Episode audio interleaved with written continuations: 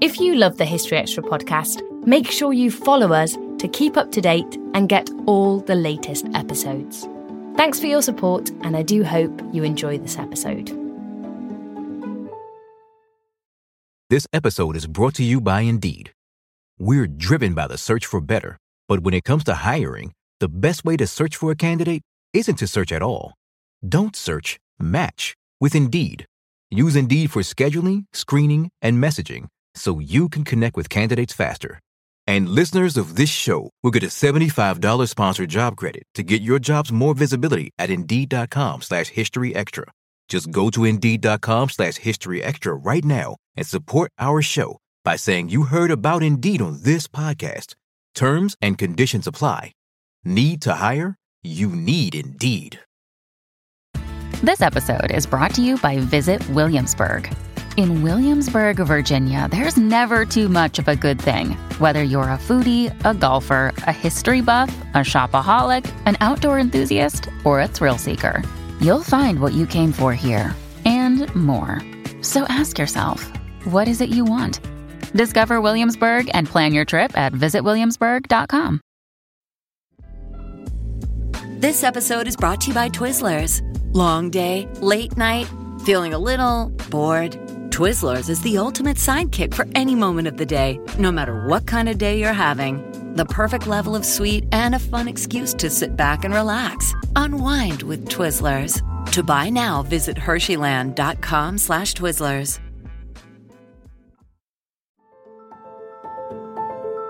Welcome to the History Extra podcast. Fascinating historical conversations from BBC History Magazine and BBC History Revealed.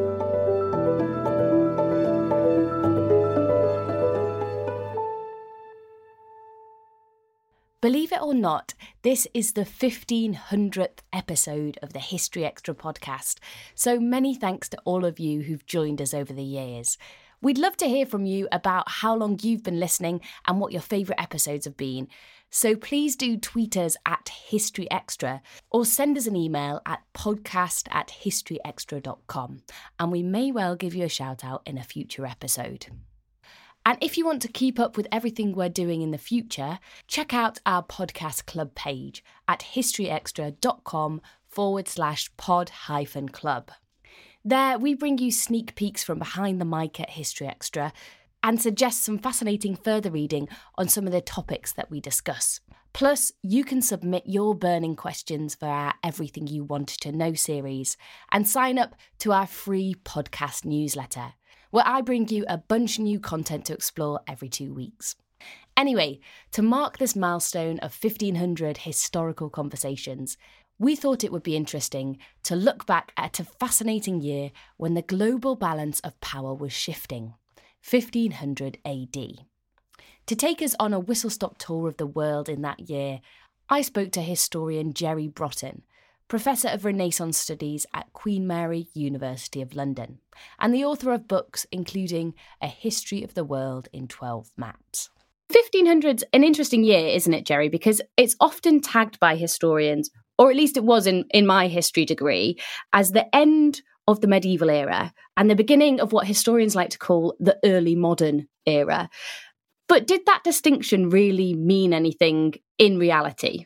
Well, yes and no. I think it does for us as historians to try and sort of make categories and try and sort of work out big historical changes and shifts. But even to use the date 1500, may I say, because we talk about AD, and of course, you've got a world picture in 1500 where people are using different calendars. So we're already talking about the diversity of a world which can't just be divided between, say, a medieval period, which ends around 1400, and to an early modern, or what we used to call the Renaissance, which also has its problems because, of course, it's a French term that means rebirth, rebirth of classical culture and civilization civilization around that period, but only in Europe. So we've got a, a, huge range of different cultures, different societies, different practices going on around 1500. And I think that the notion of just moving from medieval to early modern is a bit meaningless. It, it, it starts a conversation, but it shouldn't be the end. It should be a way of then saying, well, what do we mean by medieval? We probably mean that's something that's happening in Europe, but we're not thinking about the Americas there, are we? We're not thinking about China, which might have different notions of radical change in culture and society, which happen at different times, uh, historically speaking. So it's a good start, but just start from there. Don't end there and don't put too much emphasis on these labels of periodization because we tend as historians to want to unravel them and complicate them anyway. Yes, indeed. And as you say, there's a huge amount of different stuff going on at this time.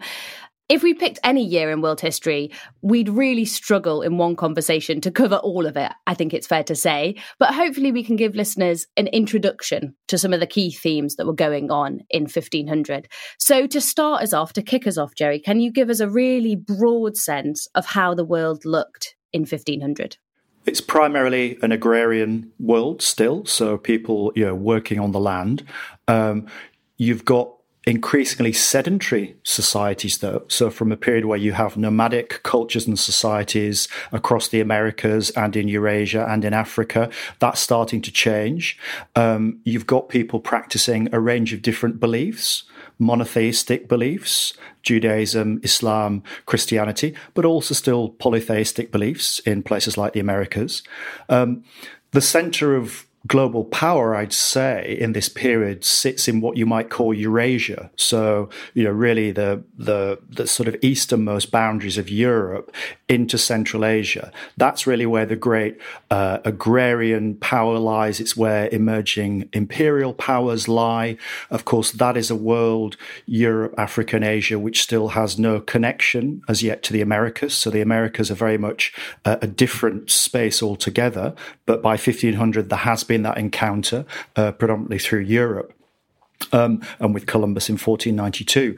So you've got um, again, it depends on your perspective. You know, if you're a laborer in China in 1500, your world picture is predominantly about your village, your community, uh, your agrarian life. But if you're a merchant in Istanbul or Constantinople, uh, as it was called at that time, your world looks much wider. It looks much more cosmopolitan. You've got the meeting point of so many different emerging powers as powers are becoming centered in particular imperial centers. You've got the Ottoman Empire Empire, you've got the Safavid Persian Empire, you've got the Tim- Timurid and the Chinese Ming imperial powers, all jostling for, for precedence in that central Eurasian space.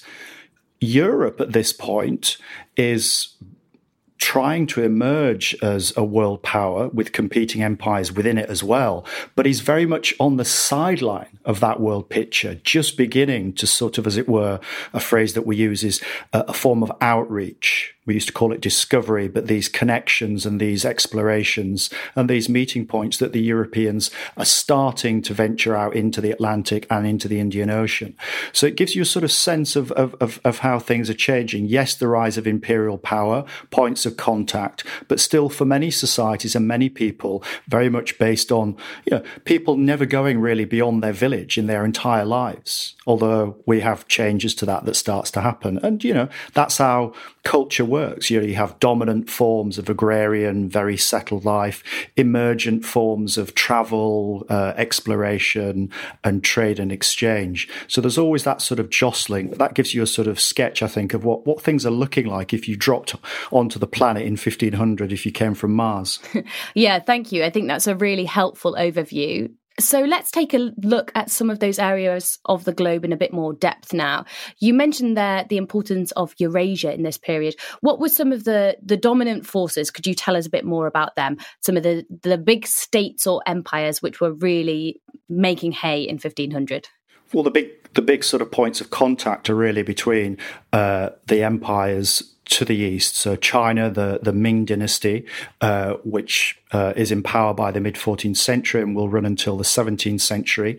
Um, and then you've got the rise of Islam, particularly moving east and westwards. So a kind of collision there that's happening within which you've got many other sort of smaller competing dynasties. So you've got uh, the Timurid uh, dynasty again in central Eurasia, which comes out of Genghis Khan, um, and that tradition of again a much more nomadic imperial culture, which is very much always on the move. But increasingly, you're getting these big empires which are centering themselves um, on imperial administrative centers like the Ming dynasty. And increasingly, then, uh, the rise of the Ottoman Empire. So by the time that the Ottomans, uh, Sunni Muslim Empire, uh, reaches Constantinople and takes it from the Byzantine uh, Orthodox uh, imperial power. You've got a situation where you've got these two huge powers within which you've still got emergent um, Islamic uh, empires. So you've got the uh, uh, in in India, for instance, you've got the uh, Delhi Sultanate, which is the first great Islamic empire in India. And across all those emerging empires, of course, trade and exchange is going on. So the Indian Ocean is a, is a huge meeting point for all those different cultures and dynasties in that Eurasian landmass. But again, the Pacific and the Atlantic are very much not in play at this point in time, nor, of course, are Europe.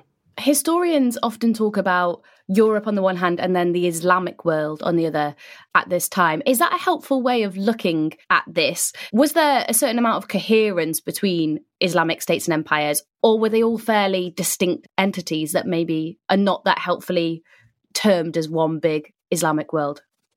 I think that's a good point because we talk about the Islamic world. Well, of course, as historians, we tend not to talk about the Christian world and just lump it all together. So you've also got a conflict between, say, the Sunni uh, Ottoman Empire and the Safavid Persian Shia empire.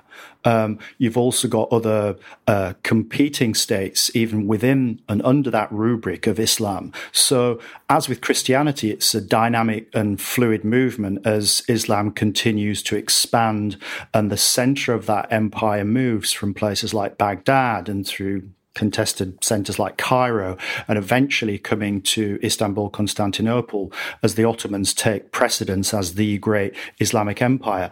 But that's not without conflict. It's not without change.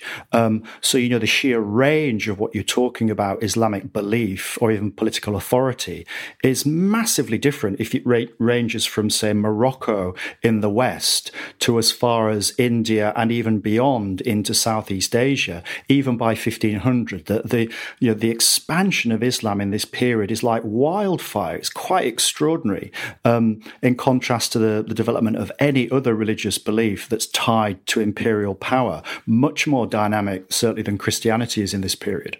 Mm, but if we do turn to Christianity and Christian Europe in this period, who were some of the dominant forces and the key players in Europe at this time?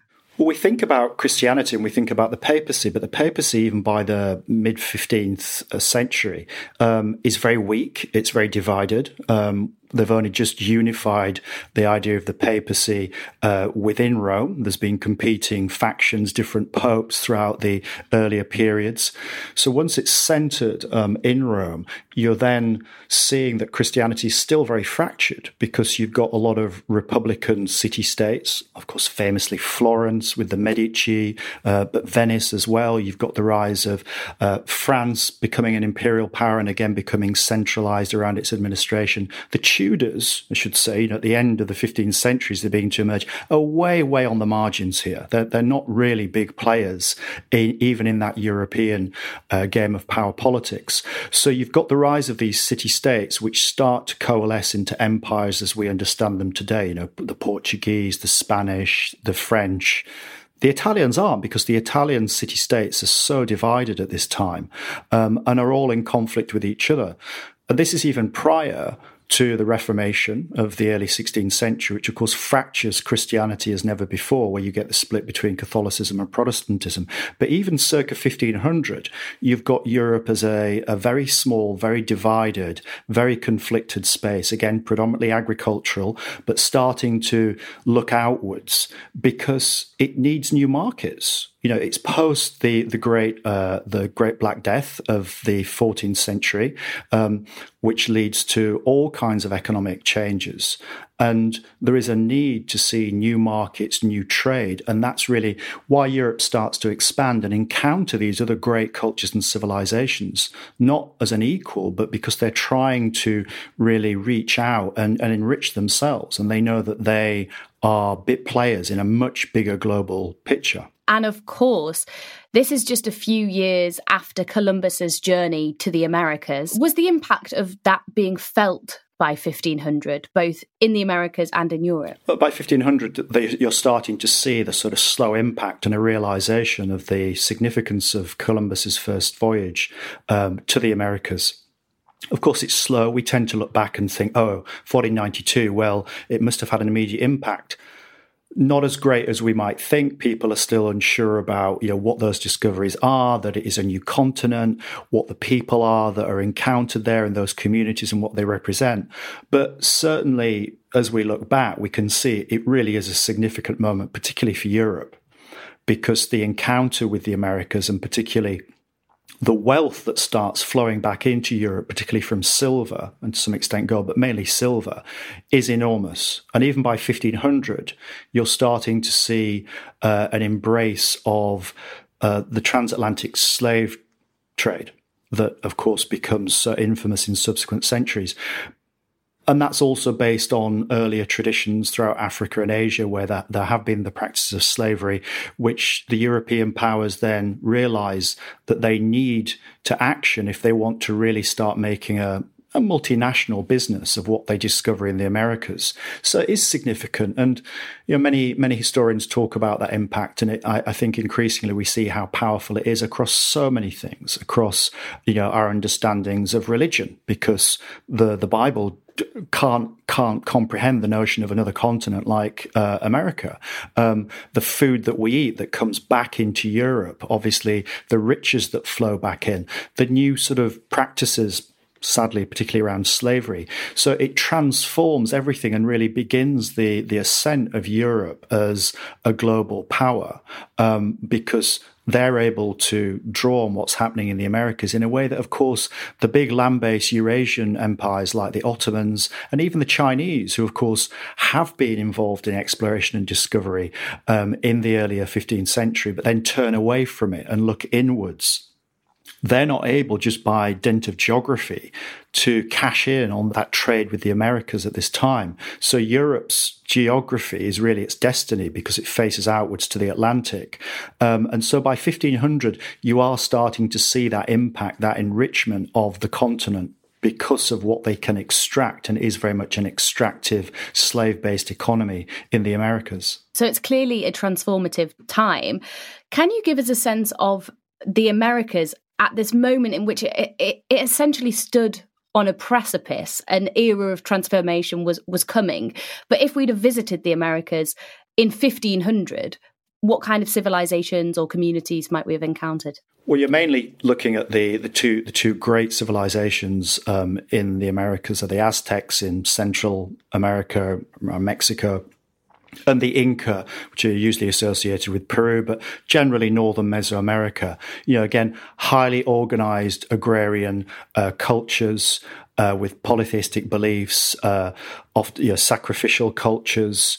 Um, so their their whole sort of process is very different. And of course, the Spanish particularly are trying to understand what they're seeing, and generally, of course, quite shocked. And they're trying to understand those cultures and beliefs in terms of what they've seen in Europe. And often you see that the Aztecs and the Inca are sort of strangely compared to Muslim communities in in Europe because that's the only way they can try and sort of understand what's going on.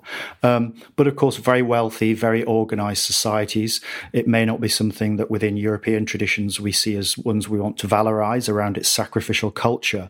Um, but they are ones that, of course, uh, have certain issues like they don't have gunpowder and they don't have horses around ca- and cavalry, which of course is what the Spanish bring. So despite the sophistication of those cultures, they are quickly being wiped out by the Europeans, particularly the Spanish. And of course, the biggest thing that they bring, which is the great downfall of the Aztecs and the Inca, are um, a disease. And the way in which disease then absolute decimates those cultures. So scholars who work in that area have real problems because a lot of what survives um, is, of course, written from the Spanish perspective, and it's difficult to to therefore recreate because we don't have the archives really left within those cultures. So um, it can be pieced together, but yeah, it's the difference is is extraordinary. The, the notion that the Americas for so long have been really developing culturally, completely isolated from what we call the old world, Europe, Africa, and Asia. It's a it is a completely different world. Why and why, of course, people like Columbus. Um, well, Columbus is interesting because, of course, he doesn't want to believe that he's discovered a new continent. He's trying to get to China, but the way in which, again, by 1500, people are using the language of the New World um, and even the idea of America is a term which doesn't develop until later in the 16th century. You say that Columbus was searching for China and didn't want to believe he'd discovered a new continent. But how did news of this go down back in Europe? It's divided. Um, the great conduit of this, of course, is print, and that's uh, a big deal in terms of saying you know, the the impact of these ideas. And prior to that, when you've got a primarily uh, manuscript based world picture. The Chinese have print, but it's circulated and it's that's a different, more complex story.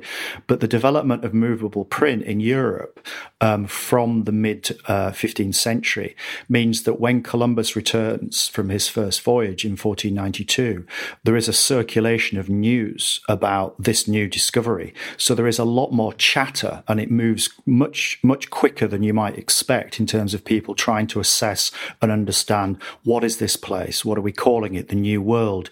Is it part of China? Is it an island? Is it a separate continent? And the scholars around this time and people are making maps are endlessly trying out new ideas to try and work out what this new place means and what it means, of course, for Europe. And the impact, you know, is, is so profound, you know, across religion, across you know, cultural expectations, senses of what, what humanity is. Who are these societies that we've no idea and we don't understand any of their beliefs and practices? So the, the impact is increasingly profound and significant just in terms of, as it were, the mental world picture, never mind what's actually happening on the ground. Still to come on the History Extra podcast. And talking about African cultures and societies again is something that's starting to emerge. And those are huge, huge uh, players, but have been forgotten because we tend to look at our world picture from a Western Europe perspective.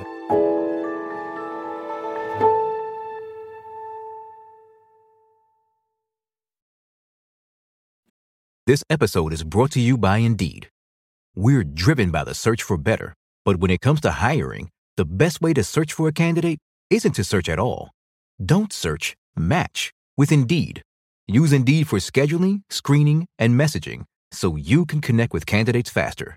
And listeners of this show will get a $75 sponsored job credit to get your jobs more visibility at Indeed.com slash History Extra.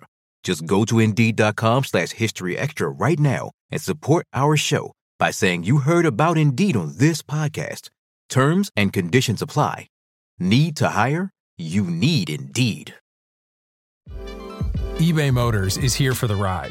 With over 122 million parts, you can make sure your number one ride or die stays running smoothly. Brake kits, LED headlights, bumpers, whatever your baby needs, eBay Motors has it. And with eBay Guaranteed Fit, it's guaranteed to fit your ride the first time, every time. Plus, at these prices, you're burning rubber, not cash. Keep your ride or die alive at ebaymotors.com. Eligible items only, exclusions apply. This episode is brought to you by Twizzlers. Long day, late night, feeling a little bored. Twizzlers is the ultimate sidekick for any moment of the day, no matter what kind of day you're having. The perfect level of sweet and a fun excuse to sit back and relax. Unwind with Twizzlers. To buy now, visit Hersheyland.com slash Twizzlers. I wonder if we could turn now to Africa. What can you tell us about the balance of power on the continent in 1500? Africa, of course, is, is one of the the great um, unknowns in many respects. Also, because of this issue of surviving archival records, so it's it's difficult often to work out what's going on there. So we're, we're looking at the work of archaeologists and anthropologists who are often talking about if you were in Africa in 1500, what would you discover? Well, we know that the Portuguese are already encountering African uh, cultures and societies. They've been doing that since the 1420s, hopping down the west coast of Africa and getting around the Cape of Good Hope um, in 1488, as Diaz does, and then Vasco da Gama goes in 1497. But it's very coastal and it's very superficial. Um, what they're encountering are, again, very sophisticated uh, cultures like the Kingdom of Benin in modern day Nigeria which will resonate, I'm sure, for, for listeners in terms of debates about the Benin bronzes. Because what the Portuguese discover is a culture which is rich in its sort of cultural and artistic heritage, um, and in terms of producing the Benin bronzes. Many of the Portuguese say, you know, this must have been Europeans who arrived before. Surely these people can't have been doing that. Well, actually, no, because you've got a very extensive network of kingdoms uh, throughout this period in Africa. And again, it's a bit like saying Europe, you know, we'd, we'd obviously define it in terms of Florence, Venice, London, Paris. And increasingly, I think we should be doing that with Africa. And of course, what's going on in West Africa and somewhere like the Kingdom of Benin is massively different from what's happening in somewhere like Mali. And Mali, one of the great, uh, what we might call early modern kingdoms, run by the Sultan Musa, um, who is in charge of the trans Saharan uh, gold route um, across Northwest Africa, going all the way into East Africa and then into markets further into Southeast Asia. You've also got sub Saharan uh, kingdoms like the Kingdom of Mozambique. Um, and these are sometimes connected to each other, sometimes not. Uh, and again, they're predominantly agrarian societies, but we're starting to see that again, there's a dynamism in Africa and its different competing kingdoms, which are very different, say, Northwest Africa to what they are in East Africa and in Sub Saharan Africa. But they all start to have points of contact with these other uh, societies and empires. So, with the Portuguese, even with the Chinese in the mid 15th century, there are there is trade and exchange that's going on. It's just it's hard to find it and we just haven't been looking closely enough because we've tended to just freeze out Africa. And I think that that's for very specific Western colonial imperial reasons. And there's very exciting work that's being done on that to, to say now, yeah, you know, there's a lot going on um, that we need to try and understand and put back into that world picture circa 1500. You mentioned earlier about this this era seeing the origins of the transatlantic slave trade. Could you explain a bit more about how that was established? What the Spanish realized quite quickly after Columbus's voyage to the Americas is that there is this extraordinary, for them, untapped market in precious metals, particularly silver and gold. So the bullion required to really kickstart a sort of international uh, European explosion uh, of economic sort of growth um, needs a labor force because what the Spanish also start to see is that the impact of European diseases are decimating uh, the indigenous population. So they need a they need a source of labor. Um, well, the Spanish and the Portuguese have already been kind of getting involved in a slave trade which is established to some extent in Africa throughout uh, the early centuries. So what they realize is that they can uh, transport African slaves across the Atlantic primarily from West Africa, uh, where they're already trading, into the Americas. And around this time in 1500, the Spanish start to enact legislation which says this is okay. Um, and it's couched in religious language to say, well, these people are not believers, um, so it's somehow okay. There's debates about it. I mean, other other Spanish commentators say, you know, this is this is bad. We shouldn't be doing it. But it is the beginning of what becomes obviously a massive trade um, sadly, in humans across the Atlantic. It's small at this stage, but it's nevertheless it is established, and uh, historians of slavery would always really start their story in terms of European involvement in slavery around this time and with the Americas and what happens. And sadly, we know the consequences of that history all too well. So we've mentioned Ming Dynasty China. What else was happening in Asia at this time? Well, Asia uh, around these the, these competing imperial powers um, in terms of uh, the Ming in China, the various uh, Islamic powers, uh, Sunni and Shia, you know, control of the pilgrimage routes to Mecca, which is a, a huge issue for those competing Islamic empires, and then also trading, of course, across the Indian Ocean. So this becomes a really significant space in terms of how uh, multinational trade goes on in this period. So a lot of the collisions are also around sea and around those kinds of trading areas. Uh, once the Portuguese and the Spanish, and then later the English and the Dutch come into that massive sort of maritime marketplace, that's really when I think things start to get global in terms of exchanges we start to happen. So then you've got the Spanish who are trading through the Americas and sending galleons, they're called the Manila galleons, which are really pretty much circulating uh, bullion and goods right round the globe. So through the Americas, through China, back into Europe. And that really starts in this period, you know, from 1500, you start to see that, that shift. You start to see a much more mobile uh, world picture and these economies which have been very much driven by maritime trade and exchange. And Europe comes into that quite late. You know, those those practices have been established for, for several centuries, as many historians are now beginning to understand. So it's land-based imperial power in Eurasia, but it's also being driven by maritime trade and exchange and the movement of goods and commodities, which, you know, touch through Africa, yes, Southeast Asia, getting into the Pacific.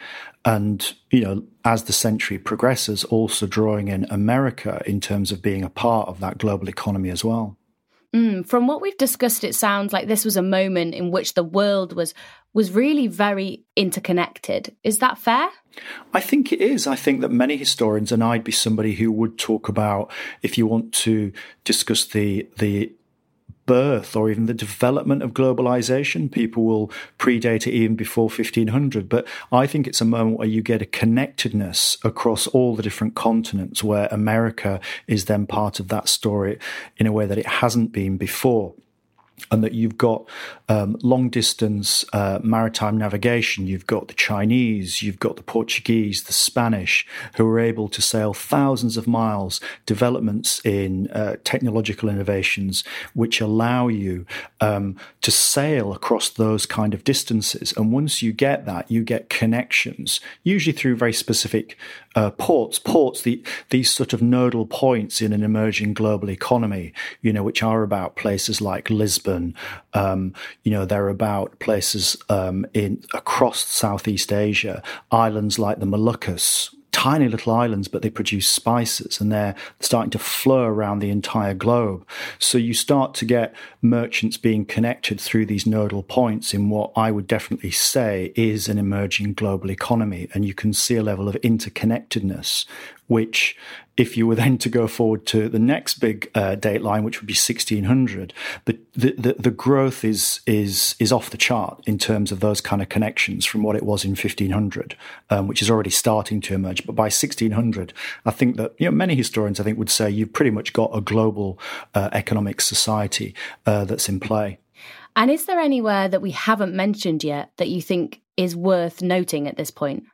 Well, it is interesting that, that, as as the field changes and people start to to do more what you might call early modern global history, um, I think that there are other places which start to become very significant. So you think about, uh, for very good reasons at the moment, if you talk about Russian imperial history and you talk about the building of a recognizably Russian um, state um, in the 15th and early 16th century, which again is a huge, huge empire, um, which tends to be overlooked because now we tend to look at and be interested in those collisions, say, between Islam and Christianity. And we know that the Ming uh, Chinese dynasty is, is there and is also part of that story. Um, and talking about African cultures and societies, again, is something that's starting to emerge. And those are huge, huge. Uh, players but have been forgotten because we tend to look at our world picture from a Western Europe perspective. And even if we make it Eurasian, we tend to forget some of those uh, empires and the, the nomadic empires that are on the move. And it's very difficult for us to assess. So we talk about Genghis Khan, but, and there has been work done on that. And I think that that's changed. Uh, the Timurid dynasty, Tamerlane the Great, they are nomadic dynasties, and people like Anthony Sattin has just written a rather good book about uh, nomads and nomadic culture, but talking about the difficulty of being able to, as it were, pin them down quite literally. So I think as research collaboratively goes on across different cultures, we'd start to say that those other spaces and places, like Central African kingdoms, like Russia, are also part of this story. Um, and it will only just complicate, and I think in a positive way, the way in which we see that global world picture circa 1500. It's become very clear in this conversation that it's going to be pretty impossible to generalize about things happening in the world in 1500. But I did want to return to that issue of the Renaissance. Obviously, this is traditionally seen as pretty much in the middle of the Renaissance, but that's a fairly European concept, this idea of a flowering of arts and thinking.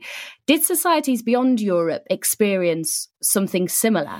I mean, if we think about Renaissance in that French term of rebirth, um, which is what it's classically referred to in terms of Europe in the 15th century, and it's focused on places like Florence uh, and the other city states which are producing this outpouring of art and uh, literature. Renaissances, in that sense, I think happen globally across the world. Um, so we could talk about the way in which West Africa is probably um, suddenly expanding and its cultural uh, flowering is is changing. Um, in the in the late 14th, early 15th century, uh, Francois Xavier Fauvelle writes this great book called The Golden Renaissance, which is histories of, of what he calls the African Middle Ages. And again, of course, the problem is he's saying there's no such thing as the Middle Ages if you're in Africa in, in 1450 or even 15 1500. So you experience uh, cultural and artistic change in different ways. I mean, we talk about Islam um, in the earlier periods, that great flowering. Um, in Baghdad of the uh, of the center of the caliphate, which has an outpouring of, of artistic and scientific learning, which I guess if we were defining the Renaissance as this sudden rebirth of culture and civilization and, uh, and, art is absolutely happening. You'd say about the Ming Empire in its early stages. So the term starts to become meaningless if you refer to it simply as Europe in the 15th century because different cultures have different moments of that. And even within people who talk about the European Renaissance, people will say, well, you know, there's a sort of 13th century brief flowering in Europe. So the term becomes slightly meaningless, but not if you're thinking globally. You can identify certain points where uh, states or empires have this sudden uh, flowering, if you like. That phrase is used a lot.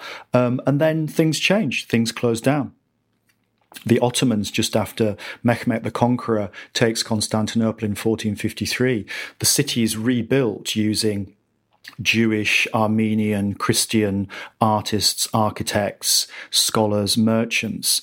There is, as it were, a renaissance at that point, but we've tended to ignore it because we want to think of that as a period of, you know, barbarity. I think that's being revised now, but that sense in which the Ottomans are leading some kind of renaissance at that point, and it's very much done uh, according to Islamic principles. So we need to just be really careful about the way in which we, we use that term. And as you've indicated, we tend to now think of the term early modern um, in terms of the, the wider historical development of modernity rather than Renaissance. And you tend to see, I think, if people use that term, they are being rather Eurocentric. So whenever I hear a book or somebody is using the term Renaissance, I immediately feel a bit skeptical about it because as we've been talking about, the global history in this period would say, hang on a minute, um, it's not just something which is defined in Europe, and nor does it make Europe exceptional and why it becomes, you know, uh, one of the great imperial powers in subsequent centuries. I'll just throw a couple more questions at you, I reckon, because otherwise we're going to be here forever and um, because there's too much to talk about. But um, we've spoken a lot in this conversation about empire building, global migration, big dynasties. But are there any individual figures that you think are worth highlighting in the year 1500? It's a really good question because it, it, throws you back onto really basic historical principles, doesn't it? That you think about the great key players. So you think about the great emperors, you think about uh, the Ottoman sultans like uh, Bayezid, you think about um, the rise of the Habsburg emperors like Emperor Charles V and you think of John III of Portugal. But of course, we'd also want to look at other thinkers um, who were working in this period, like the more anonymous people, printers who are driving the printing press, which is as transformative as anything else that's going on in this period. Um, so to single out people in this period, I think is difficult. It depends again what the focus of your historical inquiry is. If you're working at a certain level of imperial power, then yeah, you're looking at those key players and, and the rivalries which are personal between those emperors.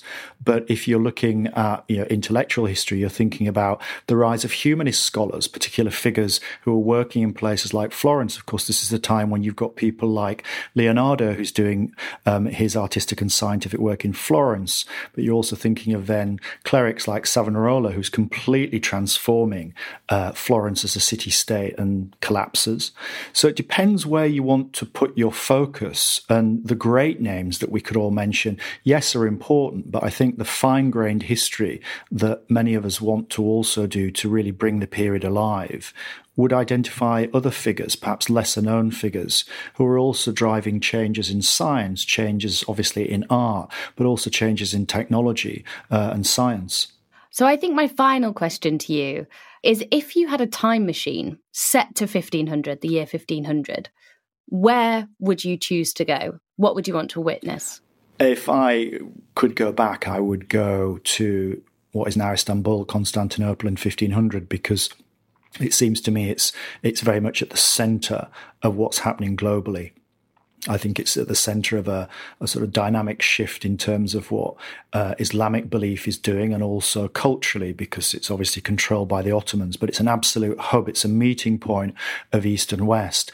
It's where artistic traditions from China are coming in. It's where trade is going north and south as well as East and West.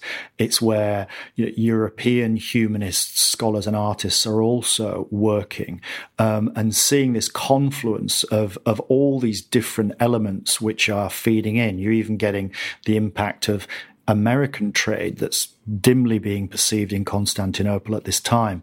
So I think if you were sitting there in 1500, you would probably have the best vantage point to be looking north, south, east, and west, and to getting a real snapshot of what the world looks like at that very point. That was Professor Jerry Brotton. Jerry's books include A History of the World in 12 Maps, The Renaissance, A Very Short Introduction, and This Orient Isle, Elizabethan England and the Islamic World. Thanks for listening to the History Extra podcast. This podcast was produced by Sam Leal Green.